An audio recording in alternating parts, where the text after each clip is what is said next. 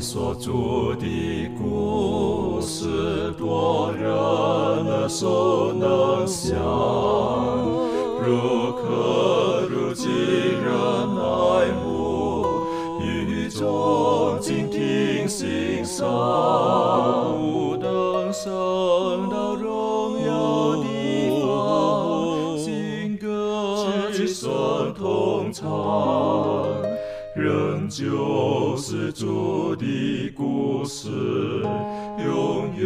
转将不忘。我很难说那故事，永垂不朽传万代，在天仍然的诉说主耶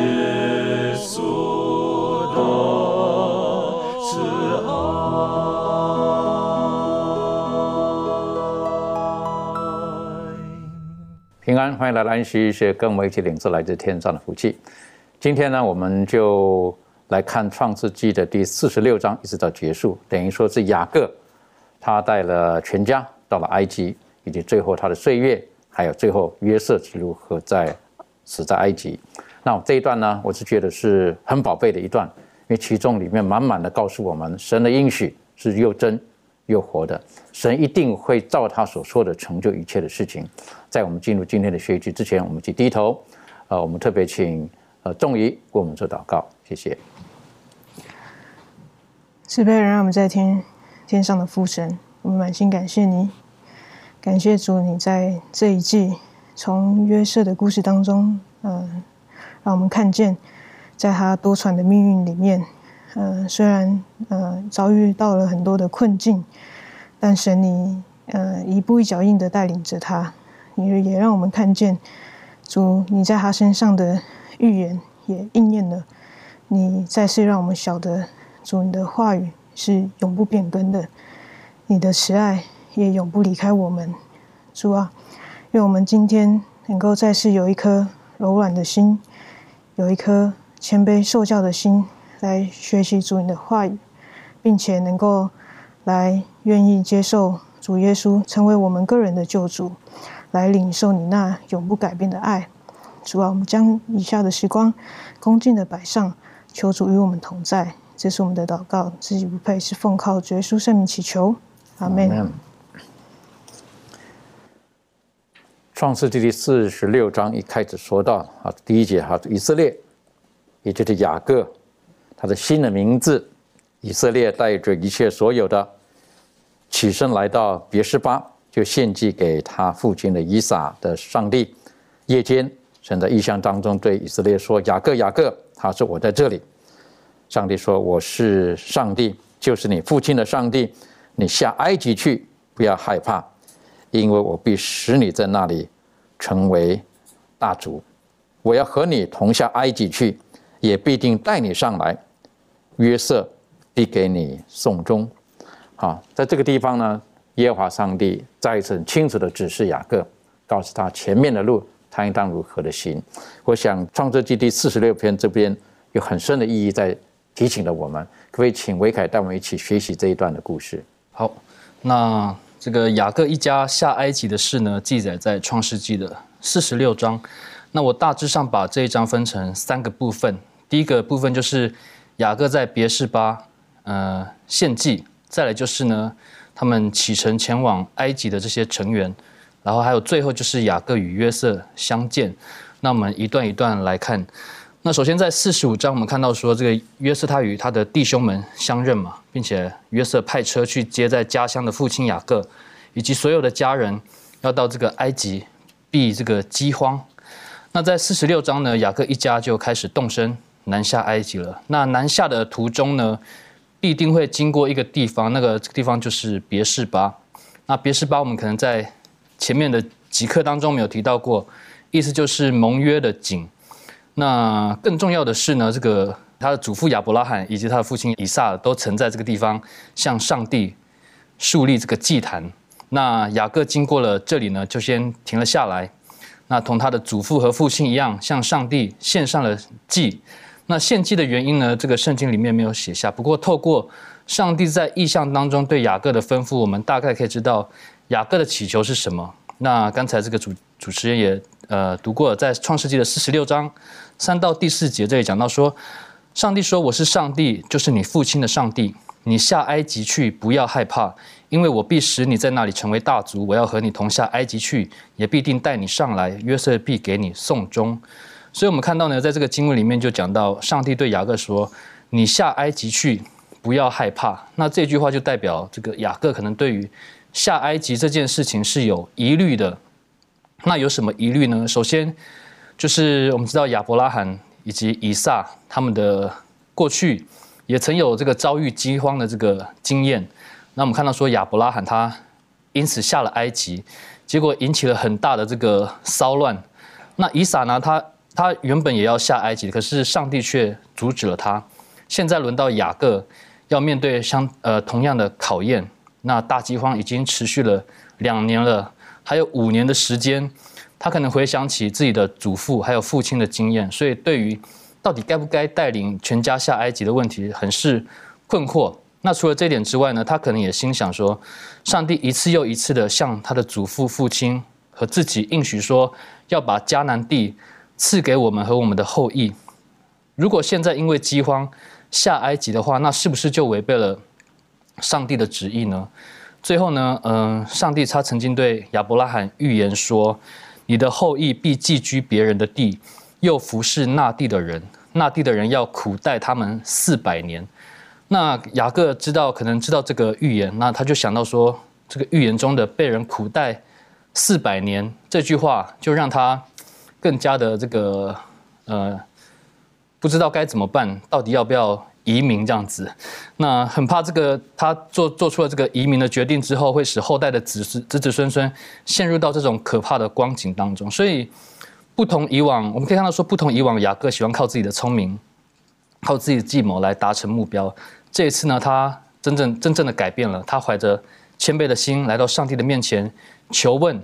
我们也看到，上帝也给了他保证说：“你可以下埃及，你不要害怕，我会与你同去，并且要使你成为大族，并且应许之地的应许仍然是有效的，没有被废除。”那在得到上帝的亲口的保证之后呢？雅各一行人就继续出发了。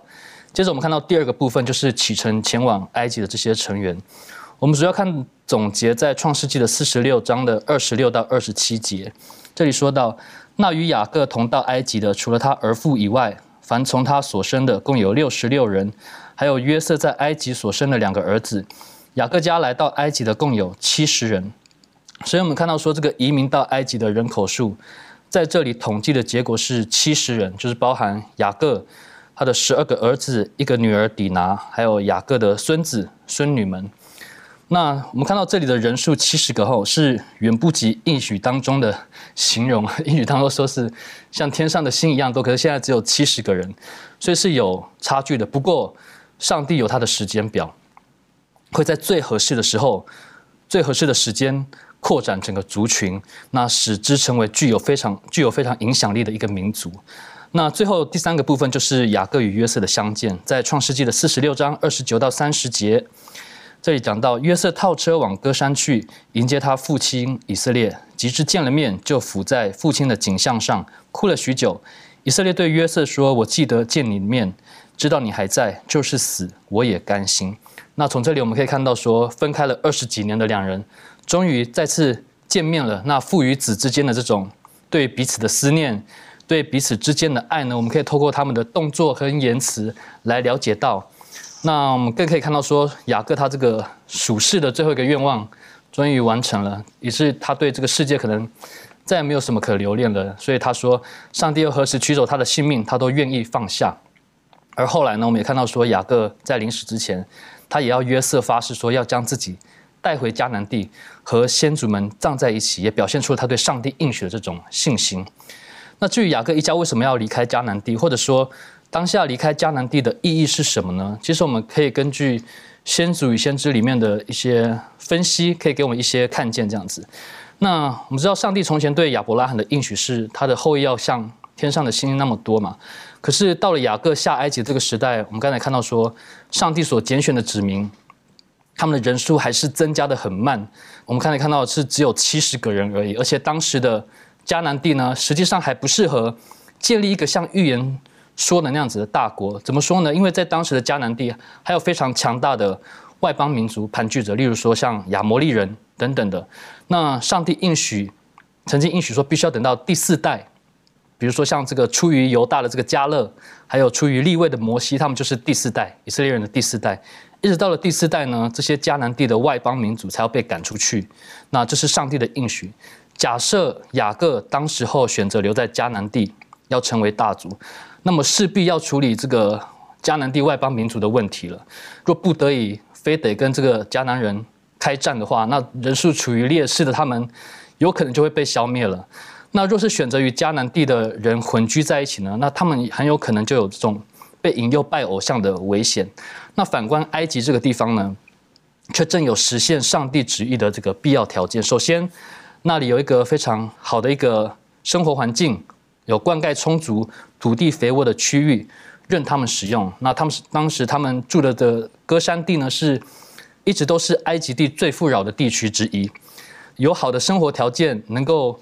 加速人口的成长。那另一方面呢？根据创世纪的四十六章三十四节提到的，他们因为职业的关系，他们要被埃及人所讨厌。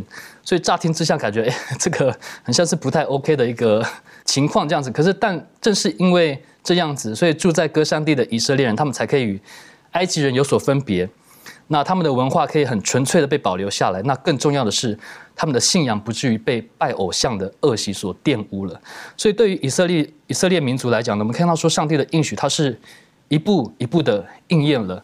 但上帝的旨意，我们知道是关乎更伟大的事，不仅仅是以色列民族的事，而是关于全人类的救赎计划。而我们知道这个计划最终呢，也必将完成。所以我们可以晓得，在到这一段的时候，可能雅各自己也不明白，好，他自己也不明白，可能他会记得他的呃祖父。好，神对他怎么说的？是不是你们下到埃及去？好，然后在那里呢，做的是什么？会被苦待四百年。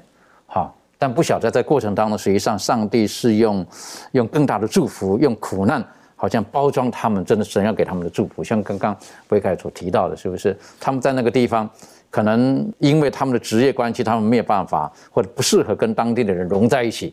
但上帝有他的方式，他保留了这一群人。那我们也晓得，这个虽然七十个人，可直到后来离开的时候呢，是百万的人。我想福音的工作也是一样的，好。但是我们要理解一点，其实上帝保留的这个雅各他们的家族的纯正，并不代表其他人不能得到福音。实际上也有人形容，就是说在雅各他的七十个这个呃人进到埃及去的时候，那实际上七十这个数字也有人提到，就是说等于是挪亚他的三个孩子所下来的这些的。这些的这些数字，各叫什么？各个的邦国的数字等等的，但很多解经家不同的说法。但圣经告诉我们，无论是什么人，在基督里面，我们都可以得到他的祝福。福音不是只有在少数人当中，福音要传给外邦的。这方面满足有没有什么可以分享的？好，我们来看呃两节经文。这经文是在罗马书的第十章第十二跟第十三节。圣经说，犹太人和希利尼人并没有分别，因为众人同有一位主，他也厚待一切求告他的人。因为凡求告主名的，就必得救。那我们看到保罗他在这一封书信当中呢，他充分的发表了他为犹太人所负的这个重担。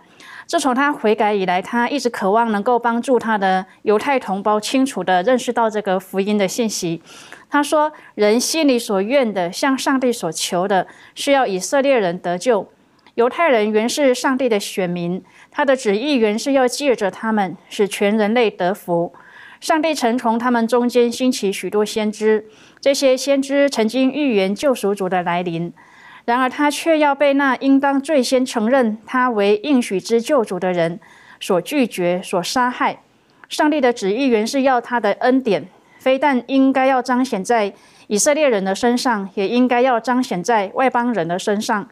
上帝在何西阿书中说：“那本来不是我子民的，我要称为我的子民；本来不是蒙爱的，我要称为蒙爱的。”从前在什么地方对他们说：“你们不是我的子民”，将来就在那里称他们为永生上帝的儿子。许多人就要因信而接受基督为他们的救赎主。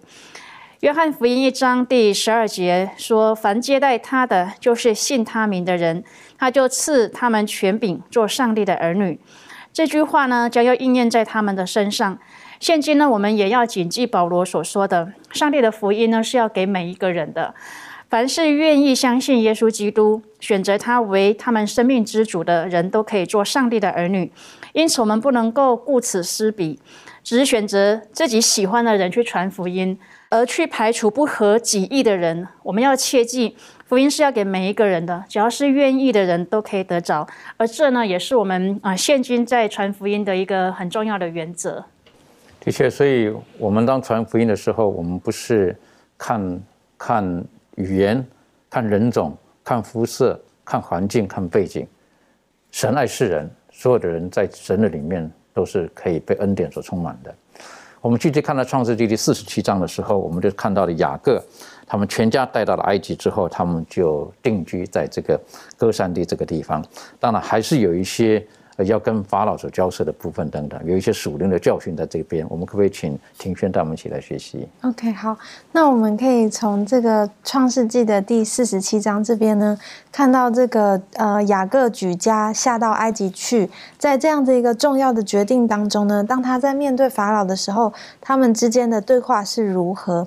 那我们知道说，呃，当这个约瑟呢，他作为这个宰相，然后解决了这个埃及全地大饥荒的一个问题的时候，法老其实是呃对这个约瑟是相当看重的。因此，当雅各来到这个埃及地的时候，约瑟带着他五个兄弟，然后引他们去见法老，并且呃也把雅各带到法老面前的时候。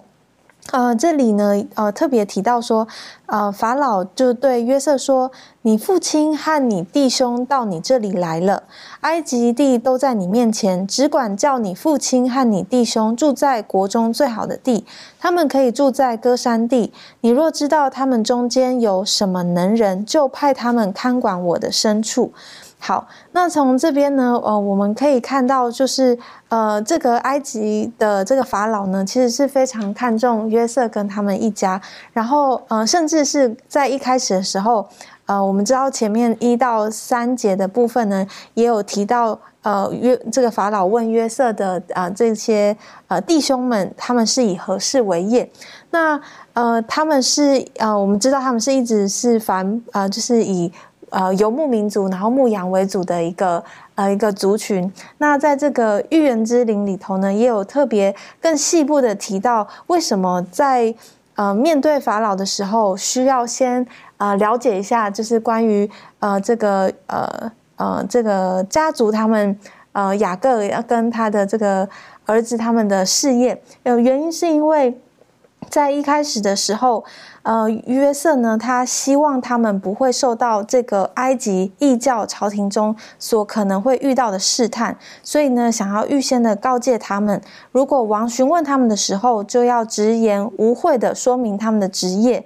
那这个雅各的众子也听从了这个约瑟的劝告，然后呃，也谨慎的说明他们只是要来这边啊来寄居，并不会永远在这里。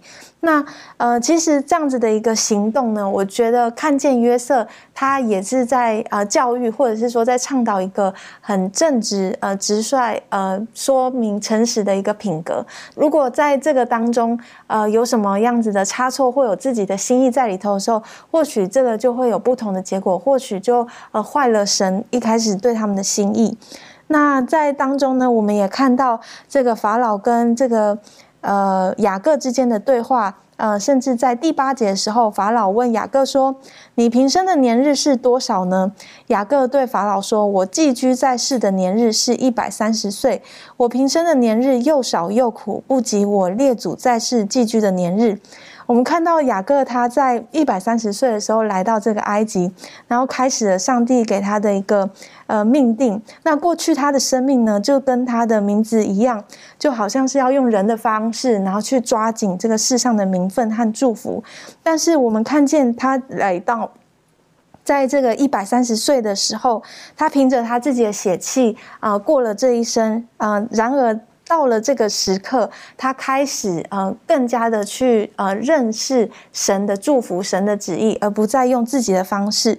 所以，我们看到，虽然他自己说他平生的年日又少又苦，但他的信心已经开始呃建立起来了。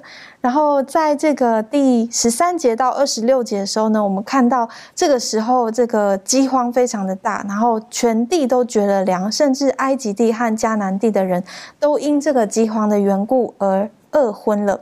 那这个呃，因为这个饥荒呢，人为了保命就拿着这些产业要卖给法老换粮食。然而因着这个约瑟的。同在呢，有了这样的祝福，使得这个以色列人啊，甚至是法老他本身呢，都因着约瑟的关系，可以得以在这个埃及的地方存活。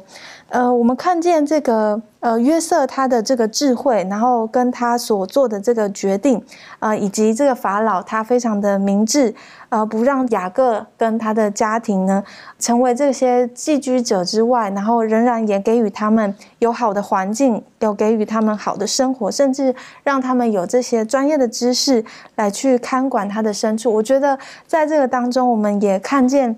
呃，当我们愿意诚实的去做一些决定，然后过着诚实的一个生活的时候，神的祝福是会不断、不断、满满的给予的。然后，呃，最后呢，我们有也看到这个，呃，约瑟呢，他呃所做的呃一个决策，就是在呃第二十四节开始啊，圣经就有提到说，后来打粮食的时候。你们要把五分之一纳给法老，四份可以归你们做地里的种子，也做你们和你们家口孩童的食物。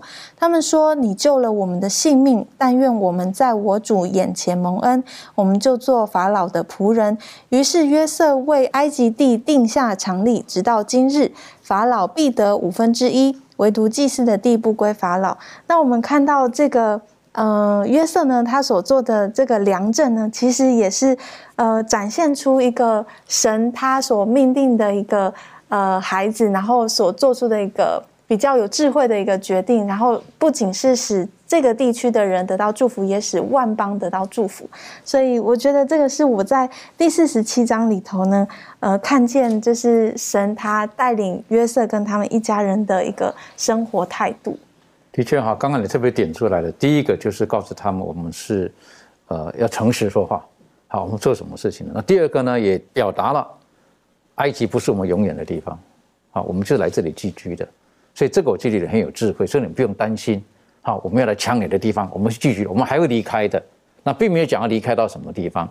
好，然后呢，我们发现到这个呃，法老他也是是也很懂得跟他们应对。好，是不是？他就说，他也不希望他的这这些人留在这边，好像只只是白吃白喝的。就是哎，你们既然有专业，你们的专业是牧放，那我的我的羊群等等，就让人帮我看，好，然后可能换取这个这个你们可以得的粮食，然后等等的这个，我觉得很好。可是刚刚你特别点出有一点，就是当雅各到法老面前的时候，他为法老祝福。好，我认为他这个是很很重要的。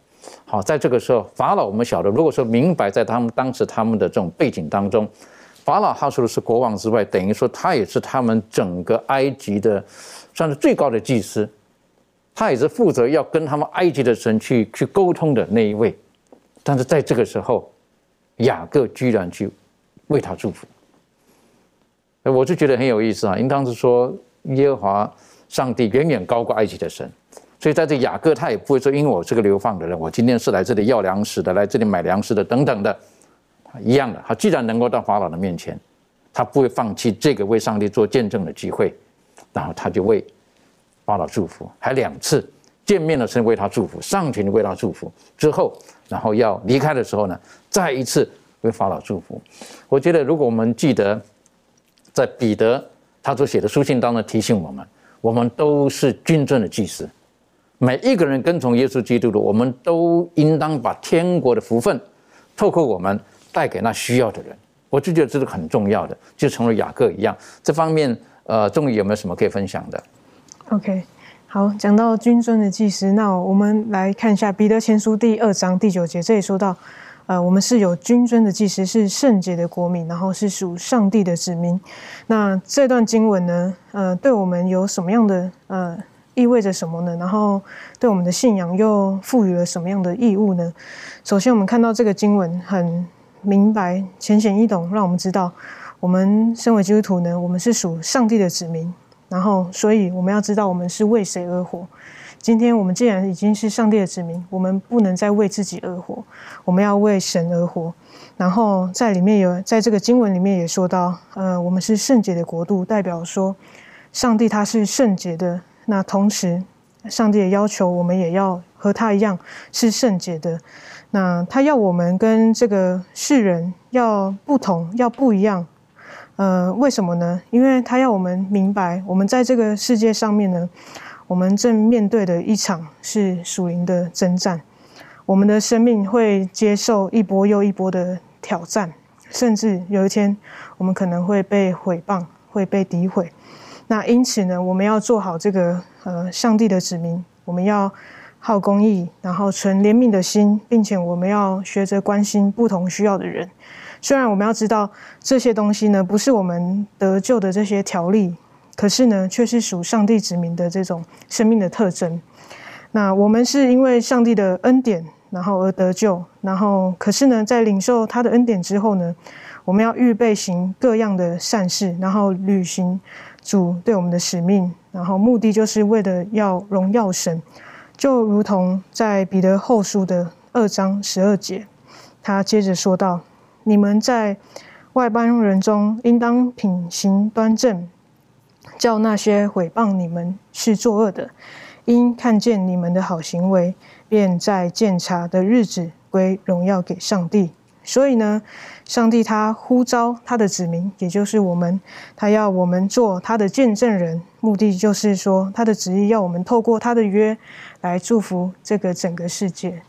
对，很谢谢你刚刚的分享啊。接着你刚刚特别提到说，我们应当成为神的，无论到什么地方，成不成的见证。当讲到见证这个字的时候，在呃希腊文的原文当中，实际上含有呃其他的含义在里面的。当讲到见证的时候呢，甚至有的时候可以跟跟割舍、跟殉道可以画上一个等号的。等于说，当我们在做见证的时候，不是一个高高在上来诉说神的话语，而是必须要像仆人般的这种的行为。而当我们成为神的见证的时候呢，呃，代表着我们跟这个世界可能会有所区隔。当我们与神同行的时候，我们跟这个世界就有所区隔，与这个世界有所区隔的意义是什么？也就是告诉我们，我们与世界有别，我们必须放下世界的某些东西。所以在我们的生活当中，如果说我们这种很自然的流露出来的时候，也就是成为神美好的见证。当然，这告诉我们，我们要成为神与人之间很好的桥梁，要成为那个祭司。我们应当成为别人的祝福。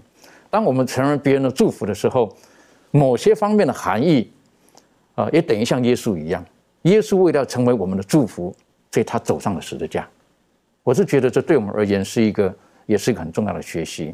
所以当我们看见在这个地方雅各他为为呃法老祝福的时候，我是觉得他在这个时候他的身份、他的地位等等，不代表他是非常的高，而他知道他是与神同行的。我们所到之处，我们无论是富贵还是贫贱，我们都应该成为别人的祝福，应该带祝福给别人。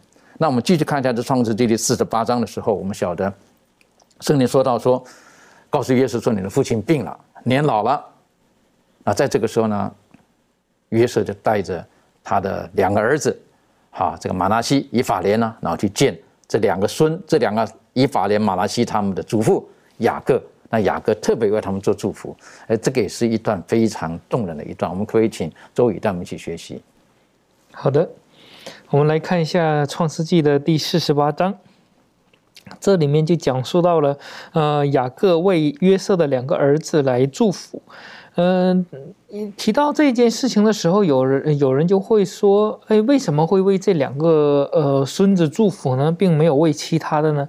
嗯，也也说我们通过读圣经，我们发现上，呃，雅各在这里面有一个特殊的一个呃计划，嗯。但是有一些解经家会这样认为，他说认为约瑟的妻子她不是呃迦南地的，嗯，迦南地的人，也不是以色列人，嗯，那么他是一个埃及人，有可能认为他的两个孩子，呃，就是说血统的不纯正，嗯，也也有一些。呃，解解经学家认为，哦，是有想要借着这两个儿子呢归入他的呃名下，而不拿他当做呃孙子辈的来看，而是说拿他，圣经也当中讲到了，以他为像他的待他像待自己的儿子一样，嗯，有可能是为了。呃，给他儿子约瑟是一个双份产业的一个机会，所以说我们在这个圣经当中看到这一份这一方面的一个考虑是非常极其有可能的，尤其是在最后的一节经文这里讲到说，呃，并且我从前用弓用刀从亚摩利人手下夺取那块地，我都赐给你，使你比众弟兄多得一份，呃，所以说，呃。从这里面我们可以看到，这个约瑟在雅各的眼中是极为看重的。也说，呃，有有的人讲到，呃，刘辩是呃这个雅各的眼中的肉体当中的这个长子，但是犹大呢是一个属灵的长子。但是，呃，真正得到长子名分的，呃，有可能就是这个约瑟，因为他是得到的产业是双份的。其实不单单从这这个方面讲。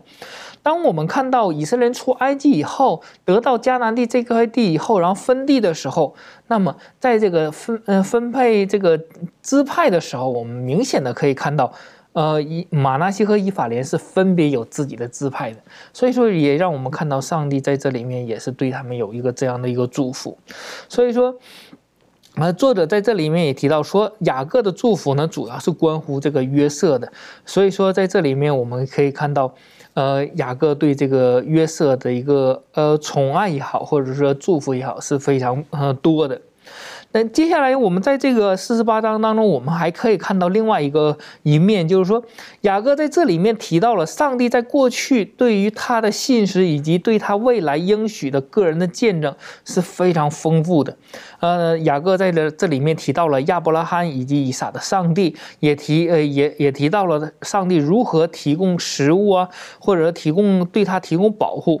并且救赎他脱离一切的患难，所以说这个上帝，呃，又如何的，呃，在这个亚伯渡口的时候与他摔跤，并且呢，将他的名字改为以色列，呃，所以说在这里面，雅各提到这些事呢，呃，是看到上帝将一切的坏事变成好事的一个经历，也说在这里面，雅各呢，借着他的一生，他回顾上帝是如何一步一步带领他。他当初是如何的用计谋得到那些，最终被哥哥去追杀，呃，但是上帝如何将这个一个非常不好的局面转变成一个非常好的一个局面？在这里面，他希望这样的一位上帝呢，呃，不仅仅像看顾他和看顾约瑟一样，也要看顾他的孙子们，呃，以子孙后代的生活，也希望在未来的时候，当这个些子孙后代回到迦南地的时候，上帝依然能看顾他们。所以说，他希望这样的祝福也能带给他们。所以说，在这里面，呃，雅各借着对这个呃约瑟的两个儿子的祝福，也能看出，呃呃，他对呃于约瑟的一个宠爱，以及呃借着这样的方式，也能告诉他的儿子以及孙子以及后代们，上帝如何的带领他在过去的生活，让他们也不要忘记上帝的恩典。以及顺服上帝是多么蒙福的一件事。的确哈，这个当我们看见了这个，呃，这一幕是很动人的哈。纵使雅各他年老了，在这个时候他已经是一百四十七岁了，好，一百四十七岁了。然后，呃，我们我们不清楚到底这个耶法莲还有这马拉西他们年纪多大。但这段祝福当中呢，也很有意思的是，约瑟他有他自己的想法在里面。好，他觉得应该是老大比较重要。好，马拉西。可是没有想到呢，右手居然放到了以法莲的头上。好，在约瑟他讲这不对呀，不应该是这个样子的。他还有着他的人性在里面。可是雅各更告诉他，提醒他过去当初上帝是怎么对他的先祖亚伯拉罕、以撒、雅跟他自己所说的话，同样的话，他今天告诉了呃这个约瑟，是不是？然后呢，特别刚刚所带领我们所看的这个呢，就是呃在第二十一节，以色列就是雅各又对约瑟说：“我要死了。”但上帝必与你们同在，领你们回到你们列祖之地。在这个地方，他提醒他，这个地方不是你的家，也跟这个两个孙子讲，是不是？你们的祖先在什么地方？你们应当要回去，那才是我应许给你们的地方，那才是我赐福给你们的地方。所以，当我们想到这一点的时候，上帝是信实的，他透过雅各再一次的告诉他，万国要因着亚伯拉罕的后裔，因着他们而得福。这方面，满足有没有什么可以再补充的？好，我们来看呃两节经文，呃这两节经文是在使徒行传第三章第二十五跟第二十六节。圣经说：“你们是先知的子孙，也承受上帝与你们祖宗所立的约，就是对亚伯拉罕说：地上万族都要因你的后裔得福。上帝既兴起他的仆人，就先差他到你们这里来，赐福给你们，叫你们个人回转，离开罪恶。”那我们看到保罗他写信给这个罗马信徒的。呃，这个书信当中呢，就曾经唤起他们注意这个以赛亚的教训的这个特点。保罗他声称说，以赛亚放胆说，没有寻找我的，我叫他们遇见；没有访问我的，我向他们显现。可是这个以色列人呢，好像常常不能够，或者是说他们不愿意明白上帝对外邦人的旨意。然而，那曾使他们成为一个与众不同的嗯民族，并在地上万国中建立唯一一个独立国家的，正是这个旨意。他们的先祖亚伯拉罕最先承受立约的应许，曾经蒙召离开自己的本族到远方去，使他可以向外邦人做晴光者。虽然说在应许当中包括了他的后裔将要像海边的沙那样多，但是他之所以成为迦南第一个大国的建立者，却不是为了自私的一个目的。那上帝呢与他所立的约呢，也包括了地上的万族。在创世纪十二章的第二跟第三节说。耶和华宣称：“我必赐福给你，叫你的名为大；你也要叫别人得福。为你祝福的，我必赐福于他；那咒诅你的，我必咒诅他。地上的万族都要因你得福。”那在以赛亚他一生的服务当中呢？哦，对于上帝为外邦人所定的旨意，他做了一个很明确的一个见证。那要以赛亚向犹大很清楚说明的一个真理呢，就是在。属上帝的以色列人当中呢，将有许多人在肉体方面并不是亚伯拉罕的后裔。这种教训与他那时代的神学呢是不相符的。然而他却一无所惧的啊，宣讲了上帝所赐给他的信息。并使许多渴慕那应许的人呢，在心灵当中呢得到一个希望。那我们呢，也是这个亚伯拉罕属灵的子孙。当我们愿意相信上帝所说的这个应许的时候呢，我们就要在生命当中领受这样的福气。如果呢，我们不能够像这个亚伯拉罕立约坚守上帝的诫命，那么我们每个人就必定要丧失生命。亚伯拉罕的约呢，就是恩典的约。圣经说，你们得救呢，是本乎恩。这是指那些顺从上帝、全被诫命的人。如果呢，我们遵守上帝的诫命呢，那么顺从呢，就是我们爱主的一个凭据。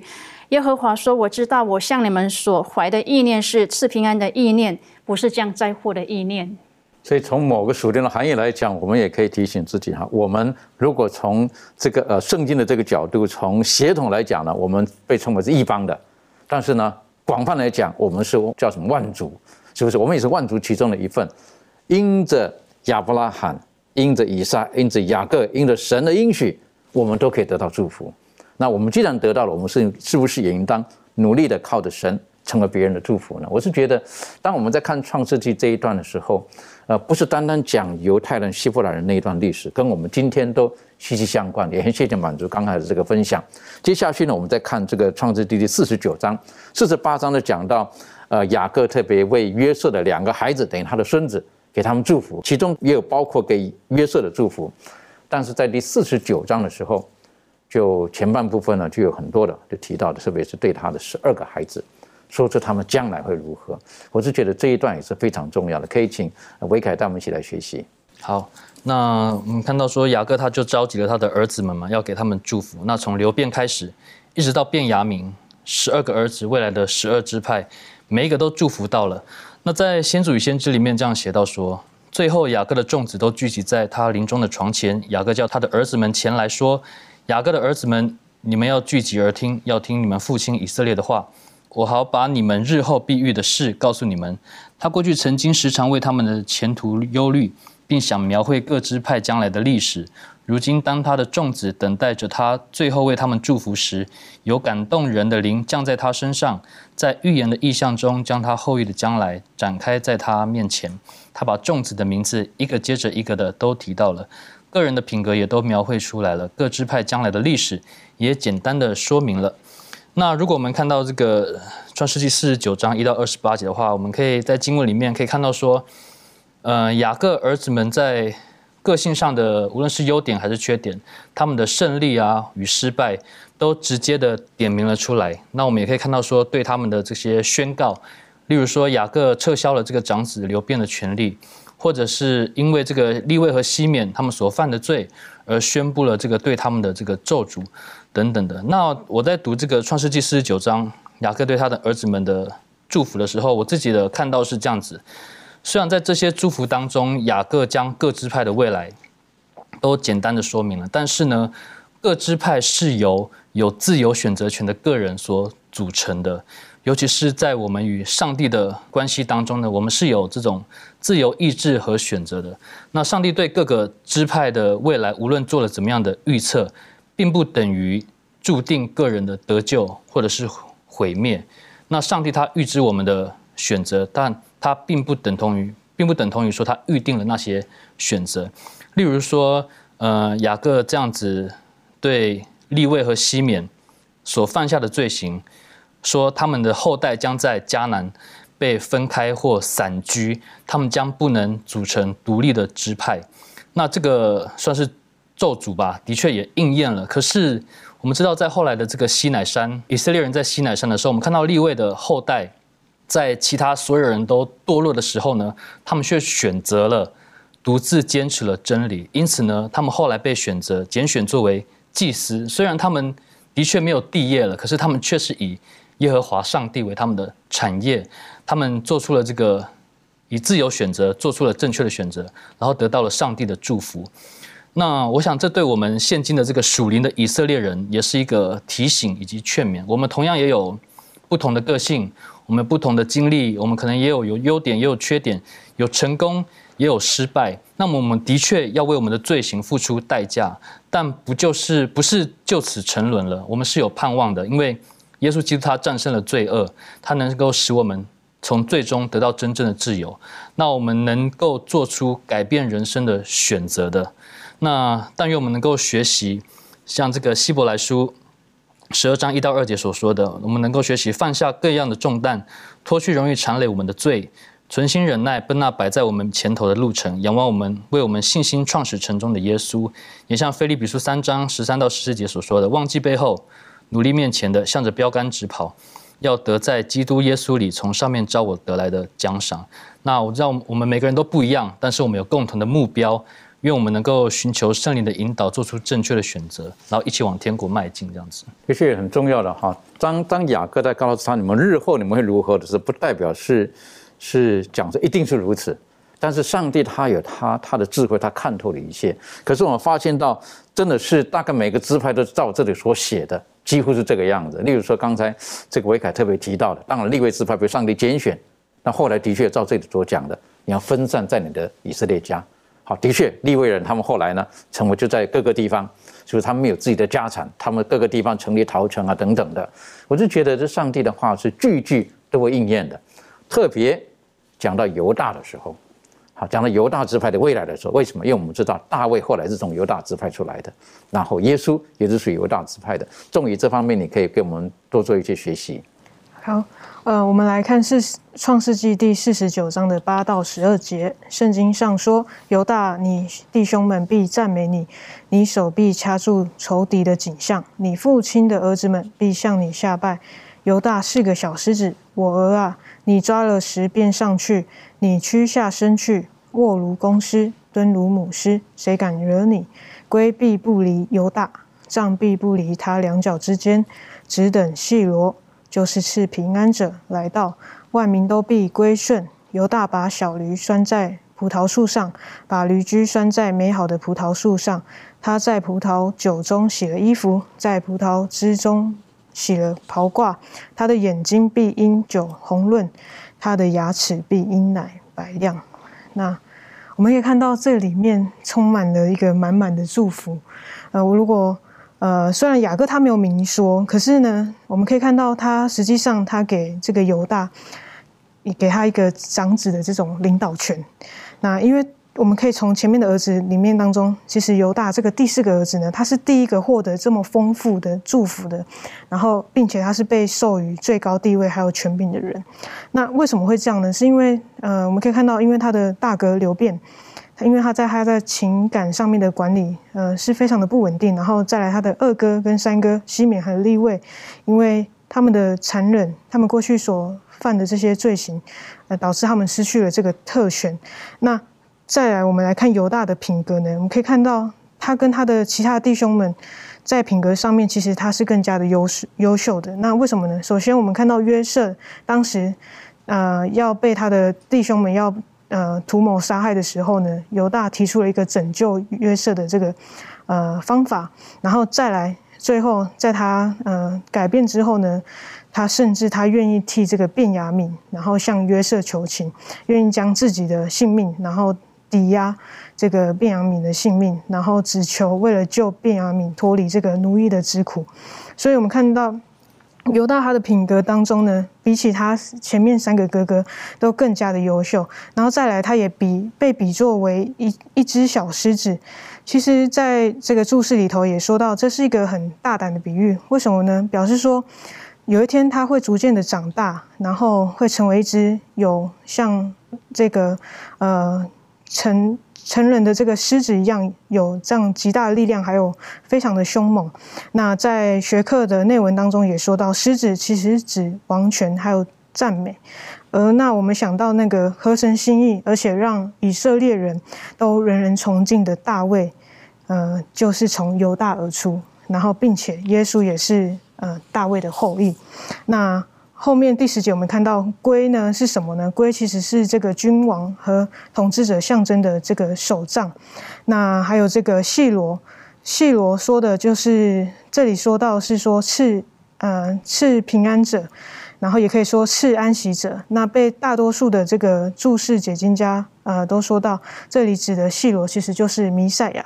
所以在第十节我们可以看到说，在雅各的预言中，他说到犹大支派在一切的逆境中要保持着一个崇高的地位，然后一直只等到耶稣呃耶稣基督他第一次的降临，他要接管犹大作为以色列首领的军权，而且各族的人都要聚集到他那里。然后再来十一、十二节，我们可以看见，呃，这个驴呢，呃，从马太福音的二十一章七节，我们可以看见弥赛亚他骑着这个驴的预言，在耶稣进入耶路撒冷的时候也应验了，也标示着说，耶稣他是一个和平的预告者。为什么呢？因为骑驴的呢，并不是为了要打仗来用的，而做这个骑驴的呢，是一个呃上级人物的这个坐骑。那我们看到经文里面有说到，犹大的葡萄树，它强壮的可以拴住这个驴子，然后果实也多到可以来洗一个人的衣裳。那犹大的酒还有这个奶，将是呃会令人呃欢喜，而且让人呃是精力充沛的，呃，并且使人的眼睛发光，使人的牙齿洁白。啊，我们可以看到呢，这里说到这个是对犹大他兴盛的这个。高度的比喻，所以我们从这段经文里面可以看出，呃，我们必须要认真查考圣经，这个这个重要性我们必须要看见。为什么呢？因为我们从这个雅各给犹大的祝福的预言当中，确实都在耶稣身上应验了。因此，我们要知道耶稣的到来并非是平白无故的，呃，而且他也指向了耶稣就是那位弥赛亚。的确好，我觉得这个对犹大的这个特别的这个未来，讲出他的未来那个祝福当中，好，我们晓得犹大其实他有犯错的，好，例如说犹大跟他玛之间的这个事情，是不是？他不是完全的，可是上帝的拣选很奇妙，好，上帝的拣选是非常奇妙的，而且救赎呢会从犹大这个支派而出来的。那如果我们用一些时间差不多了哈，我们继续的看下去呢，就是在创世纪的这个之后呢，四十九章的后半段这个地方，一直到第五十章。那我们就发现到，其实，在创世纪最后的结尾这个地方，有几个很重要的主题。好，我们是不是特别可以请这个周宇带我们一起来看看这一段当中的几个重要的主题？谢谢。好的，我们来看一下《创世纪》的四十九章的二十九节到这个五十章的二十一节。呃，作者在这里面总结出来呢，有三呃有三个是非常充满盼望的一个主题。首先，第一个呢，就是以色列将要回到应许之地的一个盼望。不论是从这个雅各的去世，以及这个呃约瑟最后呃临终之之前的这个遗言呢，都是告诉他们说，他们的埋葬以及。最后的河呃骸骨啊，都会要呃希望他们能带到这个呃他们原来的这个迦南地这个地方，尤其是雅各，希望他们被埋葬的时候送到这个麦比拉洞里面。由此可见，他们对上帝对于以色列人的一个应许，也就是说对亚亚伯拉罕的一个呃应许呢，是非常确实相信的。呃，相信将来有一天一定会上帝将那片地真正的给以色列人。第二个呢，就是说上帝会将一个坏事变成好事的一个盼望。当这个呃约约约瑟的呃约瑟的父亲，这就是雅各去世以后呢，他的哥哥们非常担心的一个问题就是说，会不会因为约瑟的原谅是因为雅各的？呃，还活着的缘故，是不是说父亲还活着，所以说这个约瑟原谅我们？那么今天约瑟他们的父亲已经去世了，那是不是说这时候约瑟要做怎么报复呢？所以说在这里面，约瑟给他们了一个安慰，说你们不要害怕。也就说，因为你们从前的意识是要害我，但是上帝的意识是好的，所以说他将这样一个不好的事情转为成了一个救赎，为了要保全我们的全家。所以说，在此可见，约瑟的原谅是从内心当中的，也说是在上帝里面。真正的原谅了他弟他的哥哥，呃们所对他所做出的一切，所以说这里面也让我们看到了，也就是说人类如有如此多的失败，但是上帝的旨意还是会凌驾凌驾于一切之上。虽然他的哥哥们是要害约瑟，但是上帝的旨意是要借着约瑟。拯救他的全家，所以说在这里面，让我们看到上帝他仍然掌权着，他也会将这些呃不好的事情，人类呃偏离了轨道，上帝仍然使这些坏事变成好事。第三个呢，就是说上帝要将拯救堕落之人的一个盼望，也说在尤其是在这个约瑟最后的临终遗嘱上说，你一定要把我的骸骨。嗯，带走，不要埋葬在这个埃及之地。当呃，当你们走的时候带走。我们可以看圣经后边出埃及记十三章第十九节的时候，那里讲到了，当以色列人出离埃及地的那一刻，他所带的就是约瑟的骸骨。所以说，因为他有这样的一个盼望，呃，也相信上帝会必然在这。他以后的人生当中去引领以色列人，呃，从这个埃及地回到应许之地，他们是确实相信的。在这里面，呃，我们也看到以色列人最终也真的是照着这样的去做，因为上帝真的引领他们。所以说，归根结底呢，这个样的一个应许之地，这个迦南的盼望，就是救赎复兴，以及将来在新天新地建立新耶路撒冷的一个终极盼望的一个象征。以色列如何建盼望那个迦南地，上帝引领他们真正到达的时候，我们今天也可以用着同样的一个经历和盼望，等候上帝给我们创造的那个新天新地。所以说，在这里面，我们所有人的终极的盼望，都会在耶稣基督的死，在这个盼望变得更加的确实。耶稣，呃，为我们舍舍命牺牲的拯救，使我们的盼望得以成就。就当我们看到这个在创世纪的最后这一段的时候，给我们很大的提醒，也很大的鼓励，跟很大的安慰。哈，这个雅各告诉他：“我不要埋葬在这边，我要回去告诉你什么地方，就是当初你的祖父是祖父嘛，是不是？你的曾祖父当时买的这块地，是不是葬在那个地方？我把你的谁谁谁都葬在那个地方，所以你把我带回去。然后最后呢，换了什么？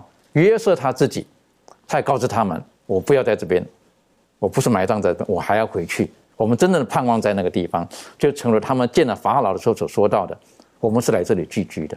为什么？因为这个不是我们的家。同样的，各位亲爱的弟兄姐妹，这个世界也不是我们的家。我们是有新鲜境地盼望的，啊，这是最重要的一点，最重要的一点。好，我们在这个地方也是寄居的。这方面满足有没有什么可以再补充的？好，我们来看启示录的二十一章第一到第四节。这边说，我又看见一个新天新地，因为先前的天地已经过去了，海也不再有了。我又看见圣城新耶路撒冷由上帝那里从天而降，预备好了，就如新妇装饰整齐，等候丈夫。我听见有大声音从宝座出来说：“看啊，上帝的帐幕在人间，他要与人同住，他们要做他的子民，上帝要亲自与他们同在，做他们的上帝。上帝要擦去他们一切的眼泪，不再有死亡，也不再有悲哀、哭嚎、疼痛，因为以前的事都过去了。”那在这一段的经文当中，我们就看到说，这个善恶的大斗争呢已经结束了，罪和罪人也不再有了。那么全宇宙呢都是洁净的，在广大宇宙之间呢跳动着一个和谐的脉搏，从创造万物的主那里涌流着生命、光明和喜乐，充满这浩大无垠的宇宙。从最小的原子到最大的世界，一切有生命的和无生命的，都在他们纯洁的荣美和完全的喜乐上宣扬上帝就是爱。这是一幅多么美的景象啊！也带给我们人生最大最美的盼望。的确哈，那是我们最大的盼望。从创世纪的最后一段，当我们看到约瑟他的经历的时候，或者他本身对他的弟兄的时候，我们可以学习到，就像耶稣一样，他饶恕他的弟兄。同样的，我们有任何的过犯，神都愿意饶恕我们。在基督里面，我们都可以得到宽恕。我们也晓得。约瑟也提醒他的弟兄，他的终点站不在这个地方，要带他回去上帝所应许的地方。各位亲爱的弟兄姐妹，我们人生最大的盼望不是在今生，不是在这个世界，我们期待的是耶稣基督很快的回来，把我们带到天上去，把我们带到天家去。最重要的是能够与他永远同在。愿神帮助我们，让我们这一季学习的创世纪，我们都可以得到满满的祝福。我们一起低头，我们做祷告。阿巴父，我们很谢谢您在今天的 学习当中，也包括是这一季的学习当中，我们知道你创造了天地，纵使人类软弱做错，但你从来没有忘记，也没有放弃。你从对始祖亚当夏娃的应许，到对挪亚的立约，一直到对亚伯拉罕的立约与应许，我们看见再再都应验了。父上帝。当我们看到创世纪的最后的时候，当约瑟他要安息休息的时候，他也提醒他的家属要把他带回去，到神你所应许的地方。父上帝，我们也知道这个世界是暂时的，这个世界即将要过去，就像耶稣基督告诉我们的，这个世界在末了的时候，有许多的事情并不是上帝的创造世界的时候最初的旨意。但是，神已经为我们每一个人，只要愿意的人、愿意接受的人，安排好了一个出路，也为我们安排的那荣美的国度。不上帝帮助我们，让我们今天可以继续的持守我们的信仰，抓住耶稣基督在圣经当中的每一个应许，也赐给我们力量，让我们在世界上能够行出我们所相信的真理，让别人看见我们的行为，看见我们的爱心。看见我们与周遭人的相处，可以知道我们当中有耶稣基督的同在，从而使神的名得到最大的荣耀。父啊，帮助我们能够准备好自己、我们的家人、我们所爱的人，直到主来的时候，没有一个人会失落的。我们谢谢主，你爱我们。祷告奉靠耶稣基督的名求，阿门。